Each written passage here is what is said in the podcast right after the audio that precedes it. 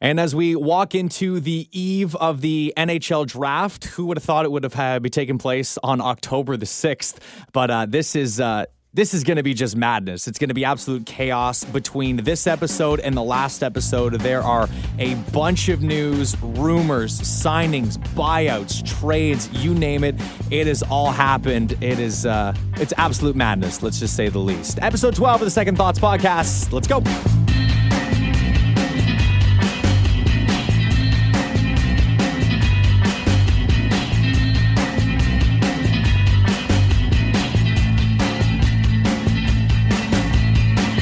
Welcome into the Second Thoughts podcast. I, my name is Kyle Grimard, your host. We are streaming on Google Podcasts, Apple Podcasts, and Spotify. And make sure to follow along too on Instagram and Twitter at Second Thoughts P. And uh, you know, this was I have to record today from from my work as uh, I'm getting ready to move out of my house, and you know, my microphone's gotten taken up. So actually, the quality is going to sound better because we're recording out of a studio right now. And funny enough, too, because we're recording out of a studio, uh, episode 12 in, and we have our very first guest on the Second Thoughts podcast, Nelson Alexander, another individual that works over at the radio station here. Nelson, you're the uh, you're the first guest, man. Welcome. Thanks for having me. I'm uh, happy to do this with you. So this is going to be fun too because I know you know we're both big avid hockey guys. You've been following along for some time, and this is I, I said this on the last episode after the Stanley Cup was given to Tampa Bay that this is this is where like things get super exciting. Like this is where all the trades happen, all the rumors, all these crazy, all these crazy situations are going to start to unfold because also too because the cap is so is set at 81 and a half million dollars. There's going to be some crazy things going on, man. I think we're going to see crazy, but I think we're going to see a lot of um, teams being conservative as well, like teams looking to unload a lot of money and a lot of players um, maybe not as much in terms of the big free agent signings, but you, you never know with these kind of things. So we'll see. Yeah, I also think too that a lot of these these big free agent signings aren't going to make nearly the money they thought they were going to heading into free agency. So I'm very intrigued to see a who sets the bar and b what the bar is at. So it's gonna be uh, it's gonna be fun. We're gonna have news revolving the uh, Vegas Golden Knights, Pittsburgh Penguins, a lot of small trades and signings too. Uh, we'll, I want to get over to those quick before we get into some of the bigger deals. Uh, the first uh, news story that kind of went around is that Edmonton Oilers captain Connor McDavid over um, underwent a COVID nineteen test earlier on Monday, and uh, he did have a positive result. However, he said that he's been quarantining at home since the positive test. He said that he has been feeling well, and and hopefully he'll be be able to make a full recovery. That's from uh, TSN's Darren Dreger. But uh, yeah, Connor McDavid, hopefully he's okay gets through COVID, and uh, he'll be good, obviously, for the start of the uh, the 2020 2021 season. Uh, some small news and rumors to get around before we get into the big ones. Chicago Blackhawks trading Olli Maatta to the uh, Los Angeles Kings in exchange for forward Brad Morrison. Uh, the Kings announced on Sunday Chicago's retaining about $750,000 of Olli Maatta's $4.08 million salary. This is kind of more of a dump off for uh, for Chicago. Olli Maatta, of course, over $4 million, and Kings need some depth at the left hand side, so that seems to uh, work out pretty well. Uh, not a bad defenseman, I feel, but a, a, guy that I think will will be a good depth piece for the LA Kings.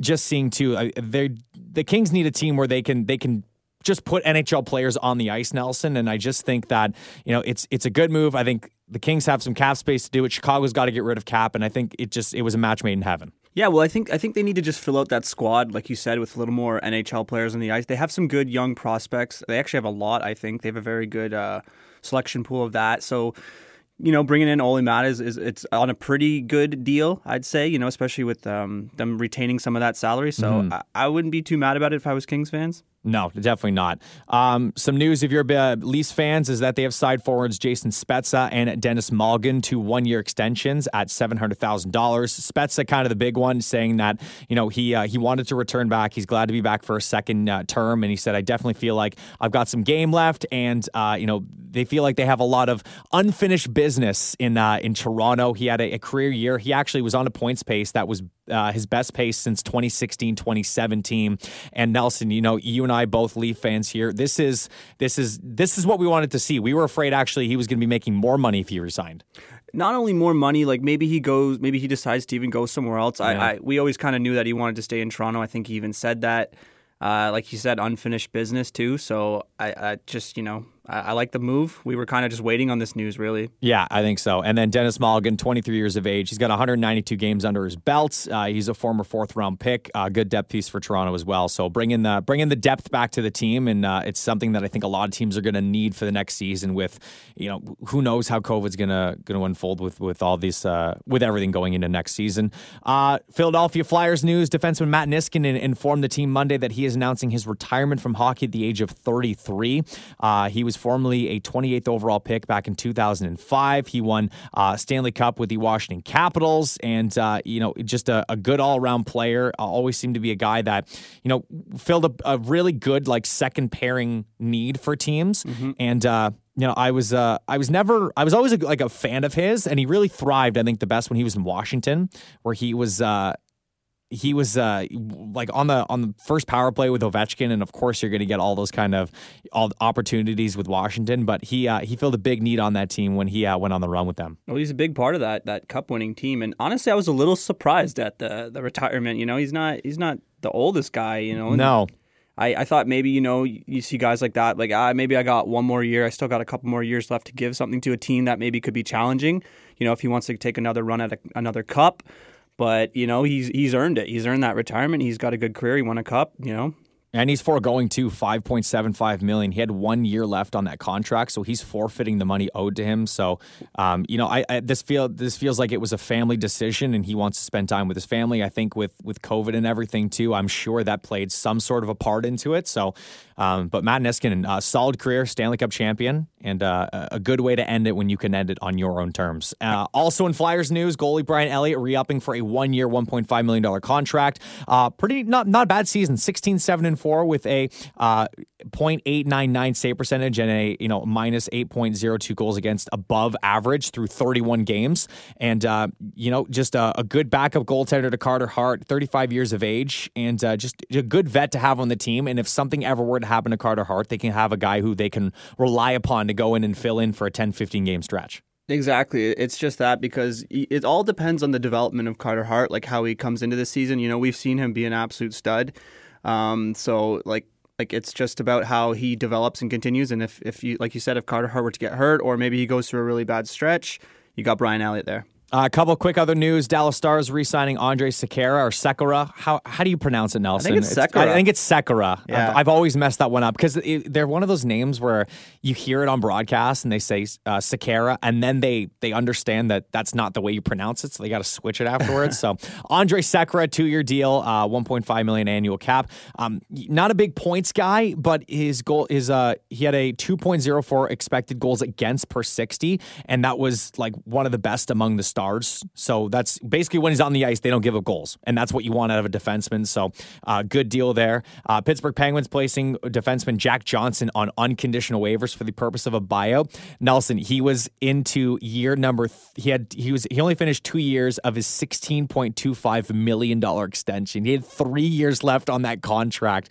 and Pittsburgh's going to be paying that out, I think $1.67 million for the first two, and then 1.9 uh, for the final one. But man, I think when he signed that deal originally, everyone was like, why? What are you doing? Like that Does, I don't think that was ever a good deal that people thought of, but I'm I'm sure him and his agent are happy right now.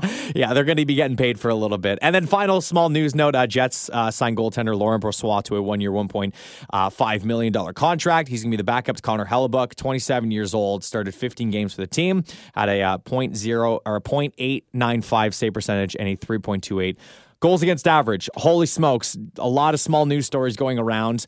Um, but let's let's get to one of the bigger news stories, Nelson. And, uh, and, and I wanted you to get on this because this was a situation that we kind of talked about here at the studio a bunch. And, you know, it, this is going to be something that I think we're going to have to get used to seeing. We are going to be seeing a lot of teams cutting cap and trying to um, trade players and get underneath it. And a lot of the, the, these teams have to do this with two goaltenders who they're trying to figure out. You know, there's a lot of these 1A, 1B situations. And, you know, it was announced that the Vegas Golden Knights locked up uh, Robin Lehner. It was widely speculated he was going to sign it, but the deal is official now. It's a five year deal averaging $5 million. And um, that kind of leaves Marc Andre Fleury to be the question mark what they're gonna what are they gonna do with him? I've already said uh, nelson on this podcast that i i have some destinations that i see him going to. I think calgary has always been a really good fit for him. Edmonton's another team if they can find the cap for it. But minnesota now is another team that i think has emerged for for Fleury but it's he's got two years left at seven million dollars. Like, Yeah, I, I'm, I'm not sure how they're gonna what they're how they're gonna go about this. It's it's that contract. I think I think Minnesota's a gr- is a great fit. You know, they obviously need someone like him, and but you know, is Vegas going to retain any of that salary? Probably not. Maybe a little bit, if that. But No. I can't see that happening really. So they're going to just try and look to get rid of that. You know, that Well- two years, that seven million con- dollar contract. And they're also they're rumored to be in the in the mix for Pietrangelo. So if if they're gonna take a swing at him. Like there's no way they can afford to to eat any cap from Fleury for the next little bit. So they're going to try and I'm assuming find uh, a, a bidder for him that's going to be able to take on the entirety of the uh, of the deal. I've said this before, Nelson. I want to get your thoughts on Fleury here. I always feel like Marc Andre Fleury has been the scapegoat for wherever he goes. Right? He started in Pittsburgh. He won two Stanley Cups, kind of won one and a half. Matt Murray comes over. And Matt Murray wins back to back cups. Fleury gets them through a series in the first year, and then the second year doesn't really get an opportunity. He gets dumped over to Vegas, or Vegas picks him up. And the first year they go to the Stanley Cup finals. He's beloved by both teams.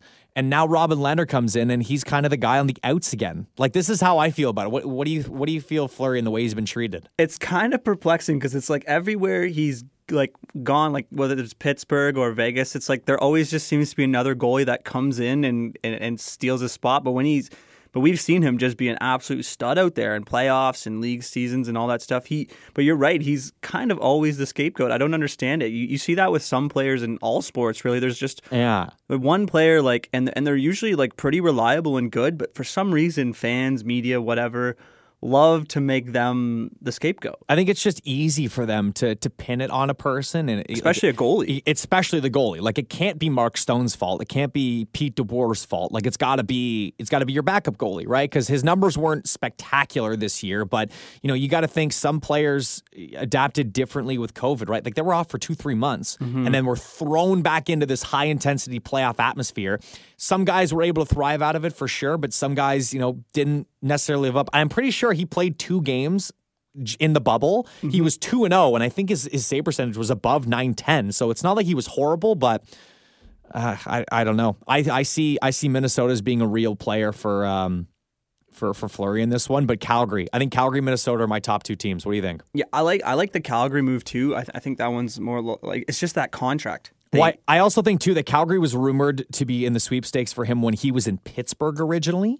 So I think that the, the Calgary, you know, with you know with uh, with Cam Talbot being off, and I just I don't think they trust Dave Rittich all that much. That I think that Fleury to them makes a lot of sense, and they can probably send over you know a smaller contract to kind of even it out. And but you know who knows from that scenario. But yeah, I just I always feel him as like the scapegoat in every situation that he's always been in but uh but nevertheless and you know as we see more and more of this like i said nelson i'm going to move on to the next one here.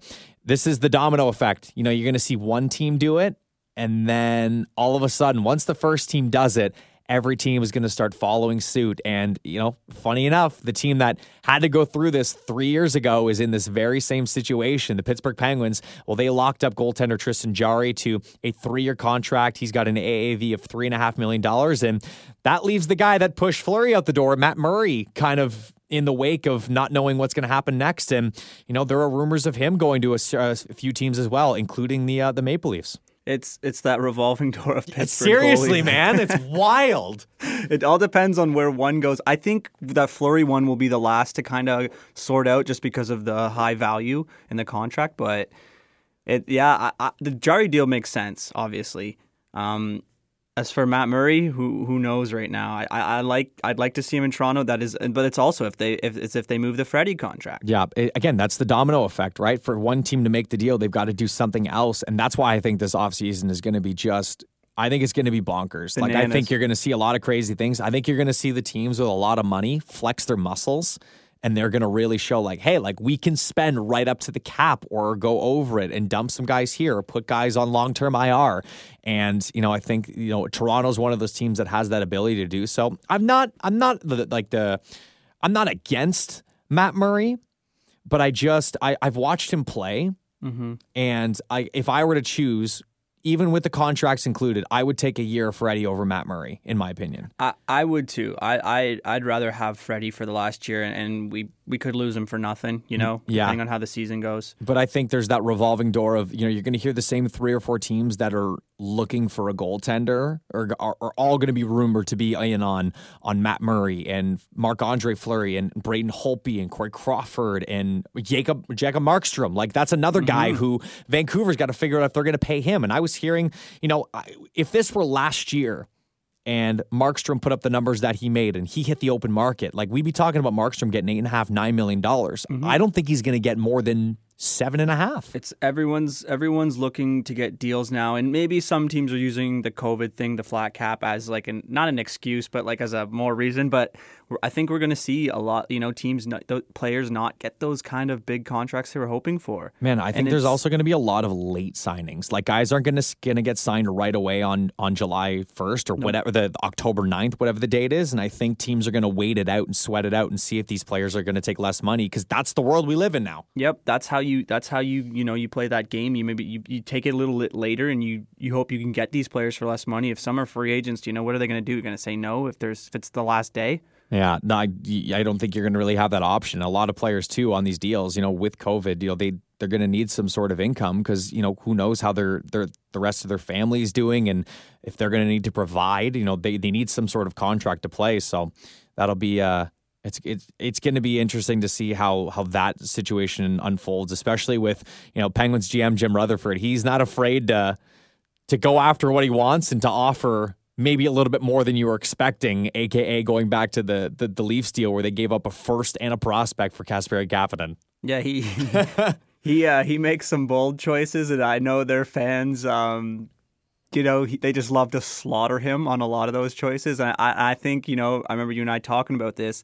That when that deal happened for Kasperi Kapanen, it was like, man, it kind of feels good to be on the right end of a a deal that seems a lot more favored. us. Seriously. Uh, you know, because we've been on the other side of those deals so many times as Leafs fans. So Oh my God! Uh, Did you see the thing too? There was like the Penguins draft picks or first round picks in the last ten years, and I think there's two of them. They they have two of them. One of them they had to reacquire because they traded him away in Kapanen. I I forget who the other one is, but they only have been able. They've only drafted twice in the first round in the last decade. And it's remarkable how you know reasonably competitive they've been with that. Wow, ah, it helps when you have Sidney Crosby and Evgeny Malkin and Chris Letang as your basically your staples for the better part of a decade, and you just have inter- interchangeable pieces that have come and gone and mm-hmm. helped you win Stanley Cups. But yeah, that'll be Pittsburgh's going to be a, an interesting team to watch because they're a team that's going to try and drop down below, uh, below, well below the cap. They're trying to get to like that seven and 70, 75 million dollar uh, number right there. And uh, another team that's you know going to be looking to try and uh, to try and get below that number two is a team that they're all up in shambles right now. And it's it's not a knock on their fans. It's not a knock on any success that they have had, but just with the general manager situation and the you know attempt to go all in and coming up short. You know, this is a team that you know I don't think they really want to. They don't. You can't come off in certain situations looking desperate. You know, when you are if you are first messaging with with a you know with with a girl or you're you're first trying to message with with a guy and you're trying to get the flirty thing you don't want to come off as desperate in those situations Nope. and you know the Arizona Coyotes rumored for weeks were were pitching to Taylor Hall and were doing everything in their power to try and retain Taylor Hall and now reports are out Nelson that Arizona are shopping the negotiation rights for Taylor Hall. So basically, what this is telling me, and this is according to TSN's Darren Dreger, he's he's he's projected to be one of the top free agents this coming off season. If you're another team and you see this news, right? You, you've been planning to sign Taylor Hall, but now you see Arizona's trying to send the rights, trying to give the teams an advantage. If you're a GM of another team, do you not just wait and just go, no, we're going to wait till it's free agency? Like you're not giving, you're not going to give Arizona anything just to talk to the guy who might not even sign to your team. Exactly. It, it doesn't. You know, it's this shows that you know they're nowhere close. Arizona feels No. maybe that they're. It's just this isn't going to work. Um, you know, when they made that deal for Hall, I thought it was kind of an odd fit, but I get what they were doing at the time. The Coyotes were kind of doing pretty well, and you add Taylor Hall, like it's going to be make your team better no matter what.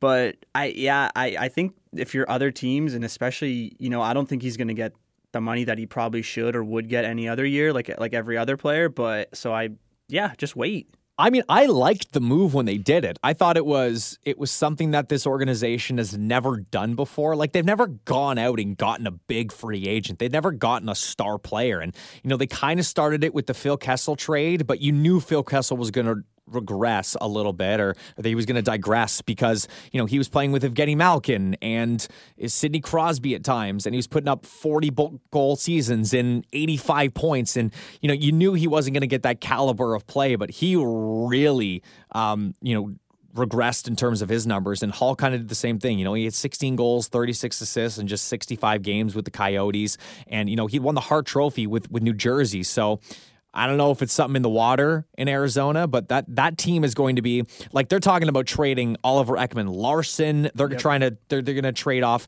Darcy Kuemper, Taylor Hall. I, I I wouldn't be surprised if Phil Kessel's name comes up at some point too. Like I I don't know where this team is going. It, it seems like they always you know, they get a little bit close, but they don't fully go for it. Go no. for it. Like I get the Hall signing, but it, and then now they're back to like where they kind of always are, and they gave up draft picks and they gave up some good prospects. Oh, I know, it's really uh, good prospects. It's it's it's really tough because I, I remember when they they made the Western Conference Finals back in I believe it was 2011, and they were playing Detroit. They didn't win that series, but the building, the views from the building with all the fans absolutely rampacked there. Like, if that's a competitive team, like people are going to come.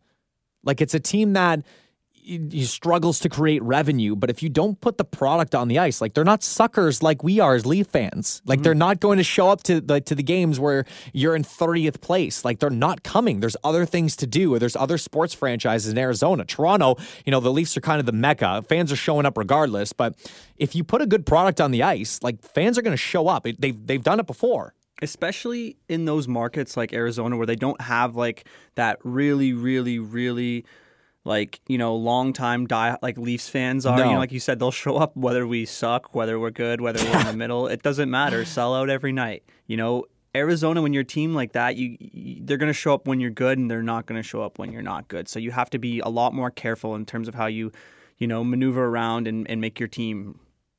Yeah, no, exactly. I, I absolutely agree with that one. And uh, you know, it's that's going to be a team that's you know a lot of teams are going to be calling Arizona trying to pick parts from them and, and try to, to, to help them out in terms of get to the cap. But there's a lot of teams in, in that scenario, and uh, you know another team that for for a long time that I I have I don't want to say I've been harsh on their goaltending, but also at the same time I've never understood when they made this trade.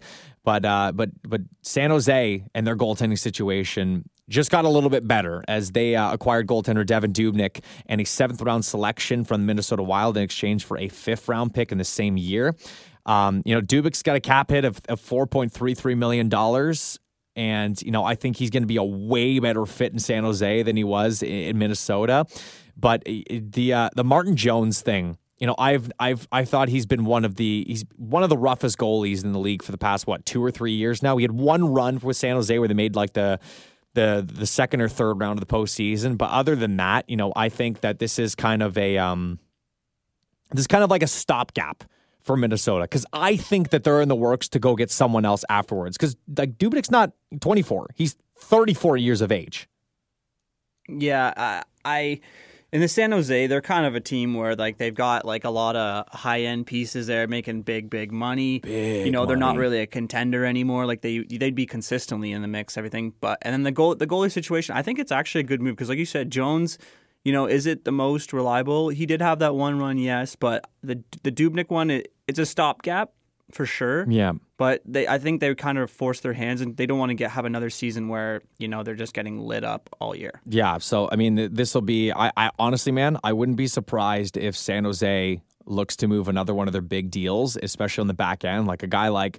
Marc-Edouard Vlasic or or Brent Burns, who are making a lot of money for a long time, and that team needs youth. That team needs some some some different bodies in the locker room, and that's going to be another team I feel who's who's not done making significant deals. I feel, And uh, and and basically, this is the point of the episode today. Is we're leading up to the 2020 NHL draft. That's kind of the big thing that we're going to focus on a little bit more here. And you know, I, I I said at the beginning, and I'll say it now.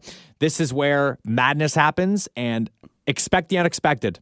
You know, you're going to see teams keeping draft picks that you didn't think they would keep. You're going to see teams trading draft picks that you probably didn't think they were going to be moving. And the order of the draft goes, as we saw from the lottery, the New York Rangers select first, LA Kings two, Ottawa Senators three, Red Wings four, and then back to Ottawa at five.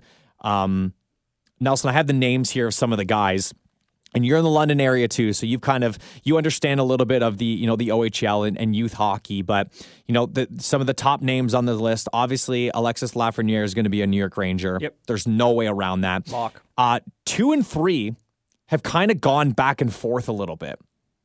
It's either been a combination of Quinton Byfield or Tim Stützle from Mannheim.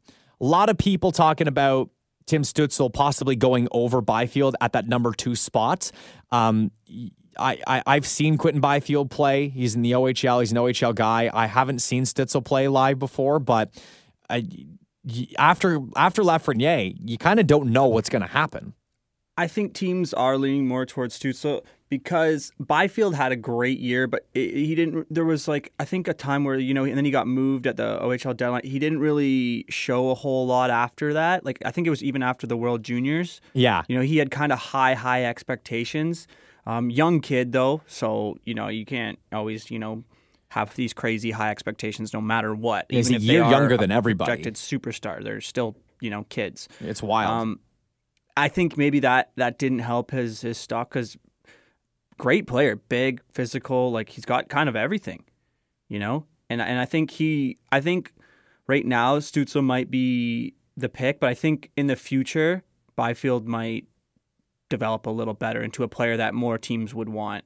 Yeah, so he's so he's a year younger than Stützle, mm-hmm. but I th- I think that the word that they use with Quinton Byfield is raw right? He's only 17. He's six foot four at 17 years of age. He's like at 17, big. dude, I was like 5'9, 5'10, maybe.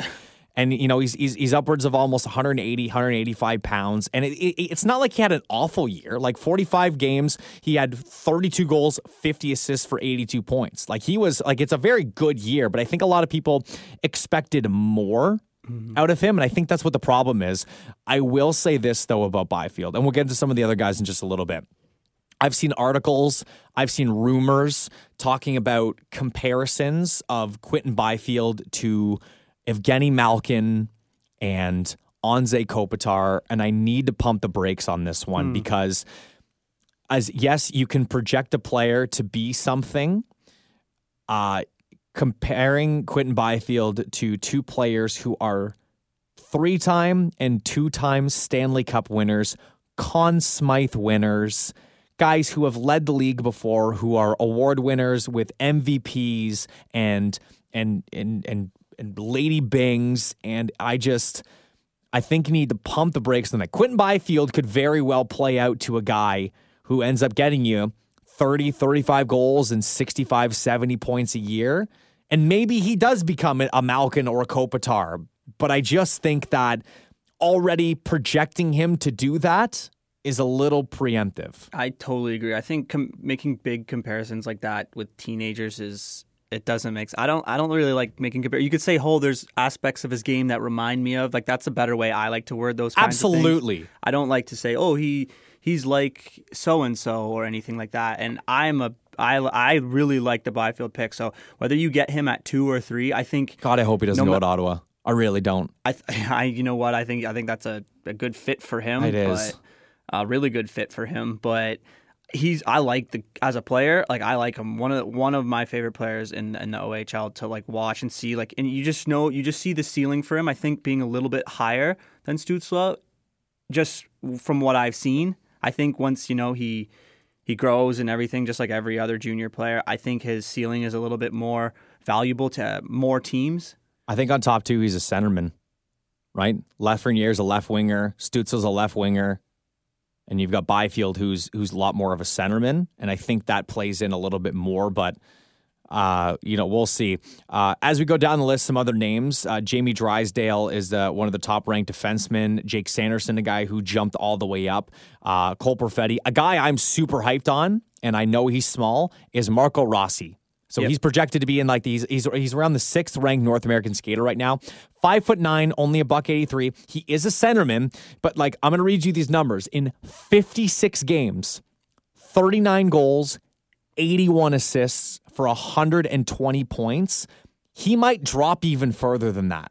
I, I, really like Marco Rossi. I do too. Uh, he tore it up with Ottawa. Like we, oh, he's so us good. being in London, like uh, they didn't beat London. Um, I think maybe they had an easy.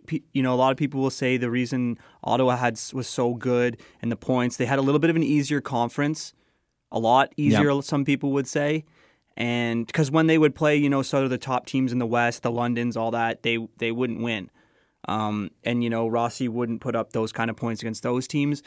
Maybe that has something to do with it, though. But you're right, he is small. So is Perfetti, but they're both still ranked pretty up high there, right? Yeah, yeah. Cole Perfetti's uh, right in front of him at number uh, five on the list. Marco Rossi, number six. Another guy I'm high on is Seth Jarvis. Now, he played in the uh, WHL for the Portland Winterhawks. Uh, just another 5'10, 175 centerman, almost 100 point season. Um, you know, I just I I've seen all these guys back at like the prospects games, and I've I've done a little bit of research on them, and these are just these are we we see these guys all the time, like the the Johnny Gaudreau's and the you know not to the same extent, but guys dropping in the draft, and you know Claude Giroux gets picked twenty fourth or 23rd overall and ends up being the captain of the Philadelphia Flyers. Um, I want to get more into the 14 15 range because obviously that's where the Toronto Maple Leafs are going to be selecting. And, you know, a guy like Seth Jarvis could drop down there. Um, you know, another guy who could be dropping down there if we go to goaltenders is the guy that everyone's talking about who played over in uh, St. Petersburg, but um, that's Yaroslav Askarov. Um, uh, have you done a little bit of research on him? Do you know the name a little bit, Nelson? Yeah, I know the name. Um, I think like like there's that 14, like you said, like you see those guys like uh, Gaudreau and all them that drop those those kind of seem especially lately in draft years like the only real lock picks for superstars are really the one two and three.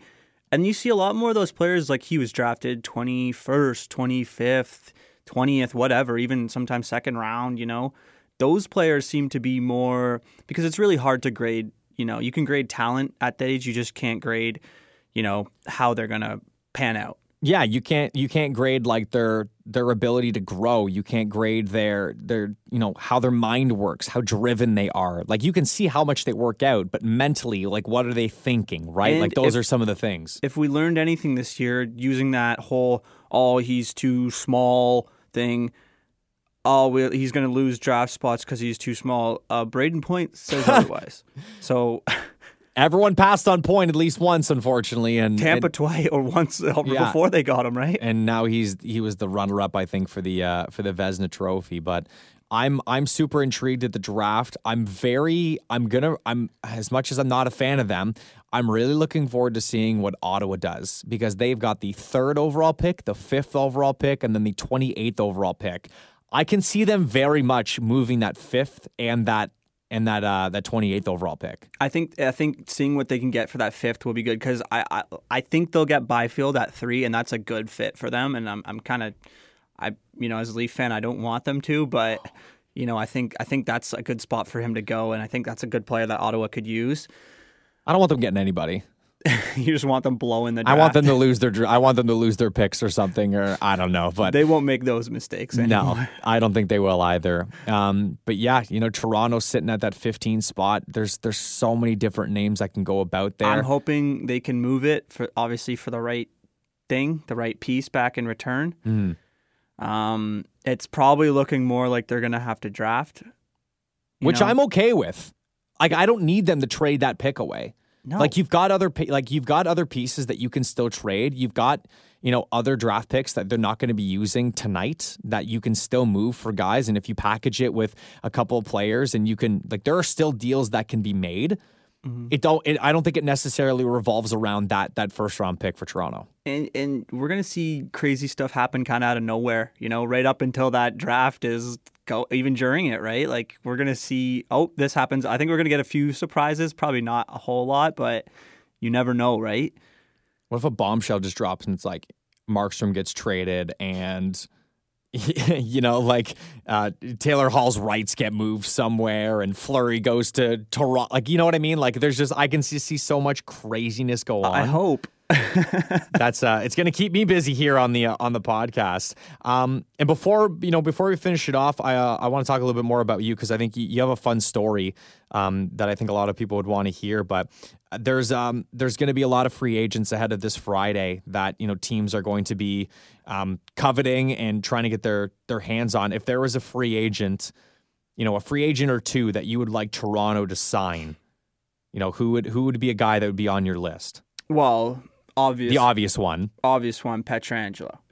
But you know, and like I've we were seeing deals that like maybe St. Louis has offered him a, a good deal, but he wants more signing bonus money, which St. Louis doesn't do. The No. Leafs are obviously very good at doing those kind of deals where they have the amount they you know they have the money where they can give you a, a whole lot up front. Yeah, no, and on top of that, you know, he would be a guy that obviously every team is coveting and, and trying to get to. But, you know, there's a lot of other really good depth players that are in free agency. Toronto's in conversations right now with, you know, Wayne Simmonds. Like and it. and uh, that's a guy who I have so I made this so I talked about this last year during the the you know before the Stanley Cup run when when the trade deadline was happening and Tampa Bay made two moves that I was I was going off on Twitter and you know me and my like 300 followers. I don't have any followers on Twitter but they were like I was saying that Toronto should have gone out and, and made a move to go get Zach Bogosian at a million dollars and go get Kevin Shattenkirk at what he made like 1.25 million dollars. Oh.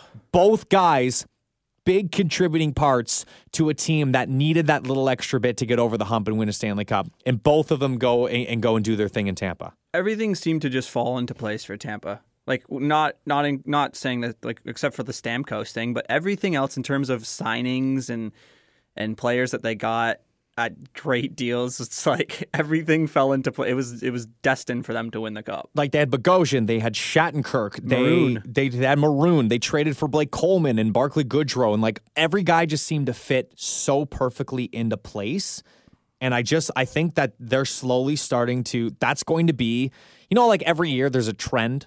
Of, of teams that you know they, they understand like they watch what successful teams do and then they go and copy it uh, onto their own team. I think now it's going to be finding those gems, those guys that make that one million or Yep. that that that entry level money or that that minimum. And I, you know, Toronto's doing it right now. They signed a couple of guys to it, and I think that's going to be a trend moving forward in the NHL. Especially guys like Pat Maroon who had the cup experience literally one year prior.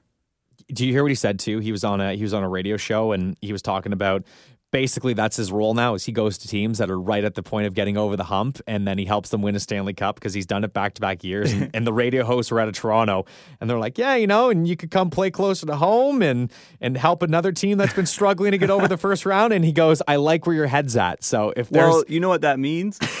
He's off to Colorado. yeah, he's off to Colorado to win a Stanley Cup. Oh my god, I know. Um, but yeah, so before we end this one, and you know we'll see how all the draft unfolds tonight. But Nelson, uh, I wanted to uh, I wanted to talk a little bit more about you because I feel like I introduced you, and you know we work together here at uh, at Chorus Entertainment in London. We have a we have we work together. We talk every day about about hockey, and um, you, you know you have uh, you know you, you have a kind of a, a fun story. You grew up in uh, in in Oakville, Ontario. And you evidently went to the same high school as one John Tavares, captain of the Toronto Maple Leafs.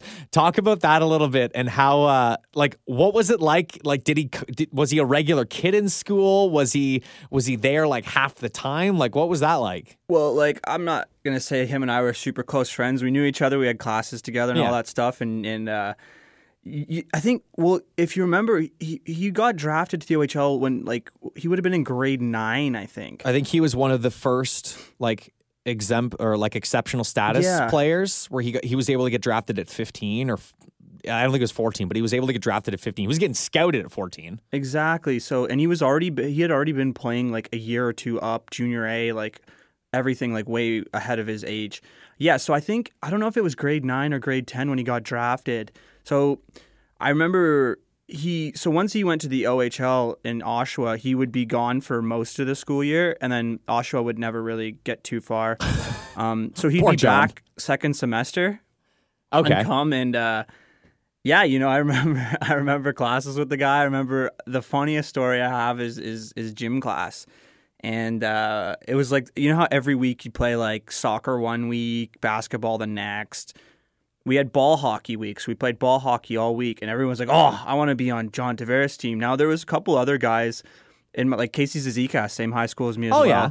Um, there was a lot of good hockey players in our grade, like not not, not myself, but like a lot of AAA guys, guys that went to the OHL. But you know, everyone's like, "Oh, I want to be on John's team." Well, the teacher comes in and makes him play goalie.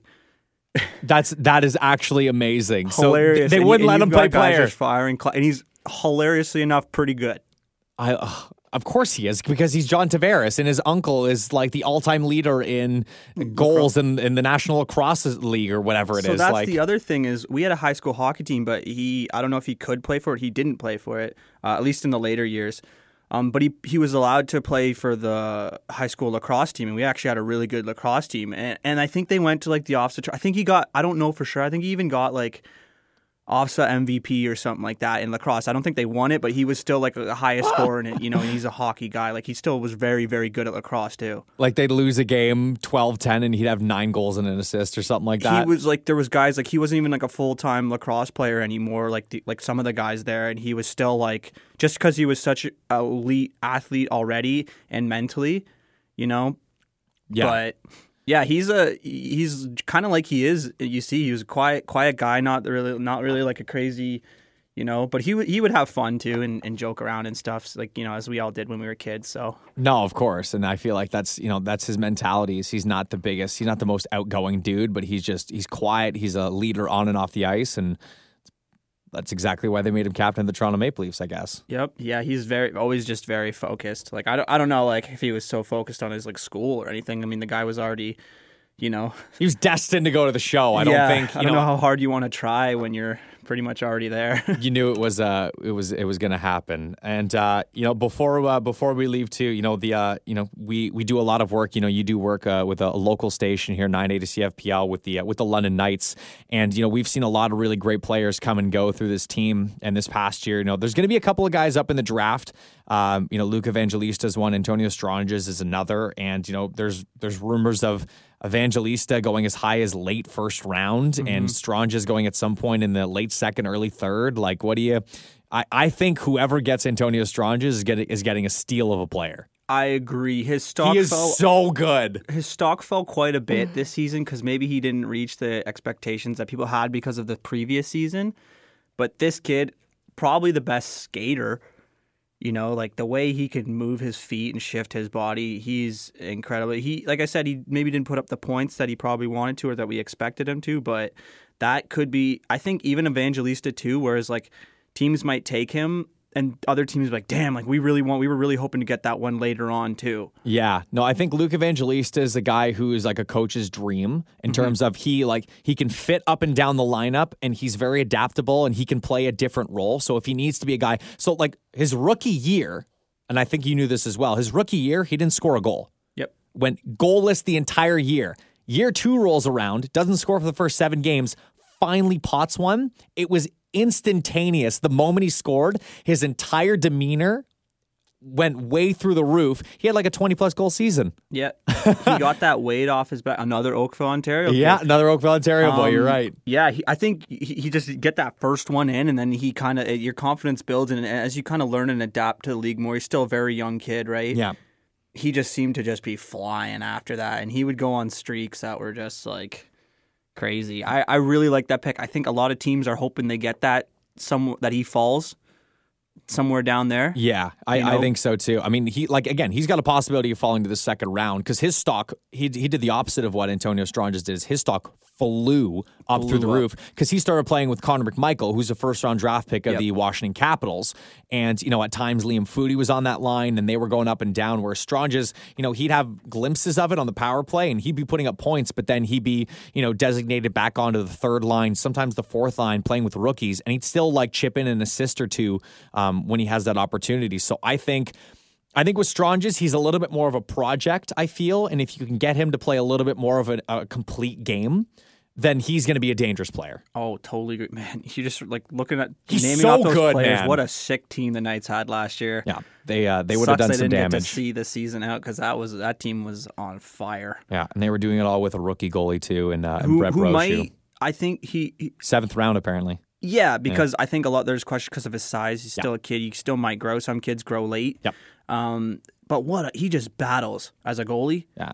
Like he doesn't. He put up record numbers. You Well, know. and he improved. I remember the first game I watched him. I was doing I was doing the uh, color commentary for an exhibition game, and Brochu played half of the game, and he looked little lost. Right, he was. It was fresh for him. It was his first, I guess, real. You know, uh, you know his his entry into the league, and it was a, an exhibition game, and probably a little nerves, but he was um, he was very raw, and his mechanics were just not there. And you just watched it week to week, month to month over the course of a season his his entire game changed. His confidence grew, his stance was different, his ability to read the play grew and like he was the most improved player by the end of the year. Easily. Oh, unbelievable record. What was it? Record number of wins, Yep. and they still had more games to play. So he would have. They set an OHL record for for most wins by a rookie goalie in one season. And they had how many more games to play that he would have just added to that Yeah. before the cancellation? I think they had like 10 games left or something like that, but Yeah, I think I think he'll jeez. no matter where he goes, he's he's he's really good. He'll obviously um, be with the Knights again.